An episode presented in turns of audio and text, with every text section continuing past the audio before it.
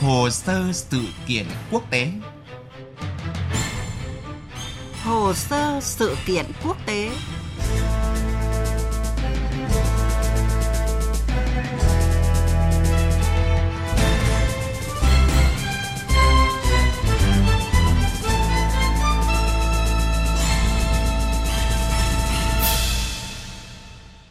Xin chào quý vị và các bạn đến với chương trình Hồ sơ sự kiện quốc tế. Thưa quý vị và các bạn, tối muộn ngày 9 tháng 12, hội nghị thượng đỉnh nhóm bộ tứ Normandy tại Paris, Pháp đã kết thúc với cuộc họp báo của lãnh đạo bốn quốc gia tham dự gồm Nga, Ukraine, Đức và Pháp. Như vậy là sau 3 năm y giai đoạn, cơ chế đối thoại giải quyết cuộc khủng hoảng ở miền đông Ukraine và quan hệ căng thẳng giữa Nga và láng giềng Ukraine mới được tổ chức trở lại. Dẫu còn nhiều vấn đề tồn tại, những mâu thuẫn không dễ giải quyết nhưng sự tiếp nối này được coi là tín hiệu tích cực mở ra cơ hội giải quyết cuộc khủng hoảng. Đây cũng chính là nội dung của chương trình hồ sơ sự kiện quốc tế ngay sau đây. Trước hết sẽ là những kết quả từ hội nghị thượng đỉnh nhóm bộ tứ Normandy vừa kết thúc đêm thứ hai vừa qua.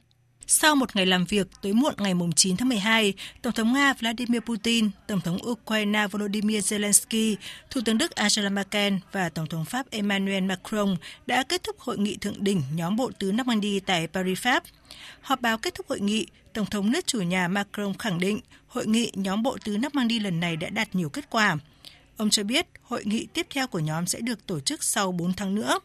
Ông Macron nói, Nous soyons aujourd'hui côte à côte à Paris est en soi tái khẳng định ở mức độ cao nhất mục tiêu chung của chúng tôi là hướng tới nền hòa bình bền vững và công bằng, cũng như kết thúc xung đột vốn đã cướp đi sinh mạng của 13.000 người.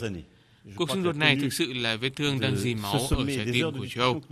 Tôi từng nói điều này cách đây ít ngày. Sự ổn định của lục địa châu Âu và việc hình thành cấu trúc lòng tin và an ninh mới phụ thuộc vào một giải pháp cho xung đột ở miền đông Ukraine và khung pháp lý cho các thỏa thuận ký tại Minsk.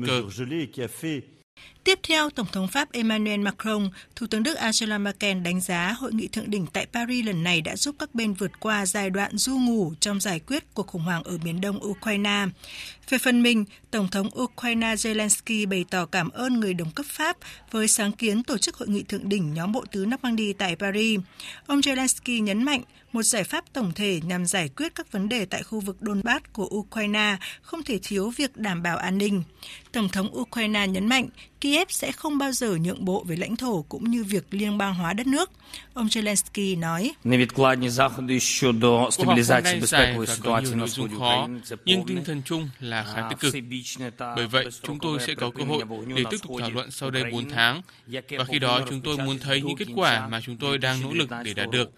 Điều đầu tiên chúng tôi cùng nhất trí là các biện pháp khẩn cấp để giữ ổn định an ninh tại Đông Ukraine, đồng nghĩa với việc ngừng bắn đầy đủ, toàn bộ và không giới hạn tại khu vực miền Đông. Mọi việc phải bắt đầu ngay khi kết thúc năm 2019. Còn Tổng thống Nga Vladimir Putin khẳng định Nga sẽ nỗ lực đóng góp vào tiến trình giải quyết cuộc khủng hoảng ở miền đông Ukraine. Theo nhà lãnh đạo Nga, tiến trình này đang diễn ra đúng hướng với những bước tiến cụ thể như trao đổi tù nhân, rút quân khỏi ba điểm nóng ở khu vực giới tuyến theo thỏa thuận.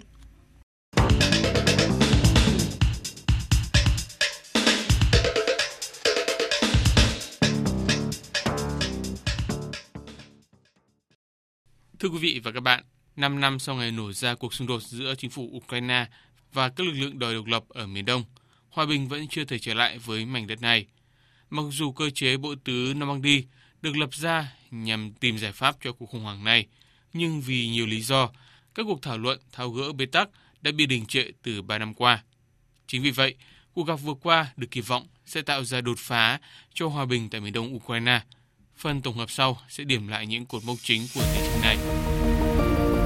Cuộc họp của lãnh đạo nhóm bộ tứ Normandy gồm Nga, Ukraine, Pháp và Đức tại Paris ngày 9 tháng 12 là sự kiện được dư luận trông đợi suốt 3 năm qua. Đây là dịp để cộng đồng quốc tế cùng hai bên có liên quan là Nga và Ukraine tìm kiếm giải pháp cho cuộc xung đột đang diễn ra ở Donetsk và Lugansk miền đông Ukraine. Nhóm bốn nước này đã tổ chức đối thoại lần đầu tiên ở Pháp vào tháng 6 năm 2014 nhân kỷ niệm 70 năm quân đồng minh tiến vào vùng Normandy khi cuộc xung đột mới bùng phát sau biến cố chính trị Euromaidan, dẫn tới sự sụp đổ của chính quyền cựu tổng thống Ukraine Viktor Yanukovych cùng phong trào ly khai của các vùng đất ở miền đông Ukraine, nơi có đa số cư dân là người gốc Nga. Những diễn biến này cũng kéo theo việc Nga xâm nhập bán đảo Crimea, gây ra cuộc khủng hoảng nghiêm trọng với nước láng giềng Ukraine. Kể từ khi ra đời, lãnh đạo bốn nước Nga, Ukraine, Pháp và Đức đã nhiều lần điện đàm và tổ chức một số cuộc họp cùng với các cuộc gặp cấp bộ trưởng và nhân viên cấp cao. Hội nghị thượng đỉnh lần thứ nhất của nhóm bộ tứ Normandy diễn ra vào tháng 10 năm 2016 tại Berlin, Đức, thảo luận về việc thực thi thỏa thuận Minsk và tái xác nhận công thức Steinmeier. Vào đầu tháng 10, truyền thông khu vực đưa tin Nga, Ukraine và lãnh đạo phong trào ly khai ở Donbass đã nhất trí công thức Steinmeier về hòa bình ở miền đông Ukraine.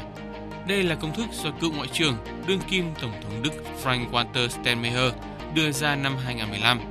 Theo đó, các bên sẽ trao quy chế đặc biệt cho vùng lãnh thổ đó ly khai Donetsk và Luhansk để tiến hành bầu cử dân chủ và minh bạch, coi như một giải pháp nhằm hạ nhiệt tình hình, tìm ra lối thoát cho những bế tắc căng thẳng giữa chính quyền Kiev với các tỉnh ở miền Đông. Sáng kiến để giải quyết bế tắc và xung đột đã có, tình hình hiện tại chỉ còn chờ quyết tâm của các bên nữa mà thôi. Chính vì vậy, hội nghị thượng đỉnh nhóm bộ tướng đi về tình hình Ukraine vừa qua được cho là cơ hội tốt nhất từ trước đến nay để có thể tìm được giải pháp cho cuộc xung đột tại quốc gia Đông Âu này. Mặc dù không có thỏa thuận hòa bình toàn diện, nhưng người ta vẫn hy vọng cuộc họp sẽ giúp tăng cường niềm tin giữa Nga và Ukraine.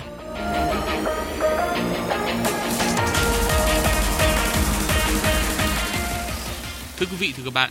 các cuộc thảo luận ngày 9 tháng 12 tại Paris, Pháp là diễn biến đáng trông đợi nhằm hướng tới giải quyết cuộc xung đột ở miền đông Ukraine. Tuy nhiên, nỗ lực này liệu có thành công hay không vẫn là ẩn số, bởi lẽ yếu tố nội bộ sẽ chi phối rất nhiều các bước triển khai hành động của các bên, đặc biệt là phía Ukraine. Chính quyền của Tổng thống Volodymyr Zelensky đang đứng trước áp lực trong nước buộc phải cứng rắn với láng giềng Nga. Cần lưu ý rằng, Vị thế của hai nhà lãnh đạo Ukraine và Nga là điều được giới quan sát bàn luận nhiều trước khi bước vào bàn đàm phán. Tổng thống Ukraine Zelensky bước vào cuộc gặp với những kỳ vọng lớn lao để khẳng định vai trò cá nhân. Tuy nhiên, những rắc rối hiện nay liên quan tới Tổng thống Mỹ Donald Trump và sự thiếu kinh nghiệm chính trị được cho là những yếu tố khiến ông vô tình đặt mình vào thế cửa dưới so với nhà lãnh đạo lão luyện Vladimir Putin. Nhà lãnh đạo Nga vô cùng thoải mái khi bước vào cuộc họp này, bởi đơn giản, ông Putin đang nắm trong tay lá bài cực kỳ có sức nặng, là ảnh hưởng với lực lượng ly khai ở khu vực miền đông Ukraine. Thậm chí lập trường cứng rắn của ông Putin trong cuộc gặp với ông Zelensky để đòi bằng được cơ chế đặc biệt cho khu vực Donbass còn được nhận định là chiến thuật đã được xác lập từ trước. Người dân Ukraine cũng hiểu rất rõ về vị thế của Tổng thống Zelensky khi bước vào cuộc gặp với Tổng thống Putin – bởi vậy, họ đã bày tỏ thái độ phản đối mạnh mẽ với bất cứ động thái vượt giới hạn đỏ nào của Tổng thống Zelensky. Giới hạn đỏ trong mắt nhiều cử tri Ukraine chính là không được quyền nhượng bộ trong việc đảm bảo toàn vẹn chủ quyền của Ukraine ở khu vực phía đông. Dù phía Nga đã khẳng định cuộc gặp của lãnh đạo hai nước là nhằm tìm kiếm giải pháp hòa bình cho khu vực miền đông Ukraine, nhưng trong suy nghĩ của những người theo chủ nghĩa dân tộc ở Ukraine, Tổng thống Nga Putin không chỉ sử dụng tầm ảnh hưởng với lực lượng ly khai ở miền đông Ukraine làm đòn bẩy để thiết lập sự kiểm soát ở khu vực này, mà xa hơn nữa là sự kiểm soát đối với toàn bộ quốc gia láng giềng. Chính vì thế, nhiều chính trị gia của Ukraine, trong đó có Ngoại trưởng Pristaiko, đã kêu gọi bất kỳ bước đi nào tiếp theo của ông Zelensky sau cuộc gặp đều phải thể hiện rõ lập trường, mong muốn Ukraine thoát khỏi ảnh hưởng của Nga. Cùng với giới chính trị gia, hàng nghìn người cũng đã đổ xuống quảng trường độc lập ở thủ đô Kiev để cảnh báo ông Zelensky không được vượt qua giới hạn đỏ trong các cuộc đàm phán. Và đất nước Ukraine không chấp nhận thỏa thuận hòa bình với chi phí quá lớn, đó là độc lập và chủ quyền quốc gia. Ngay việc Tổng thống Zelensky chấp nhận rút toàn bộ quân khỏi ba thị trấn quan trọng ở miền đông Ukraine để mở đường cho cuộc gặp với Tổng thống Nga Putin cũng đã từng gặp phản ứng dữ dội của những người theo chủ nghĩa dân tộc, đặc biệt là các cựu binh. Cuộc thăm dò do Viện Xã hội học quốc tế Kiev cho thấy mức tín nhiệm của ông Zelensky đã giảm từ 73% trong tháng 9 xuống còn 52% vào cuối tháng 11. Và một trong những nguyên nhân của sự suy giảm tín nhiệm này chính là cách thức xử lý cuộc khủng hoảng miền đông Ukraine của ông Zelensky, bị cho là quá mềm mỏng và nhân nhượng. Cũng có thể nói, chủ nghĩa dân tộc và tâm lý chống Nga tại Ukraine đang thực sự là rào cản lớn cho bất cứ tiến trình hòa bình nào tại miền đông nước này.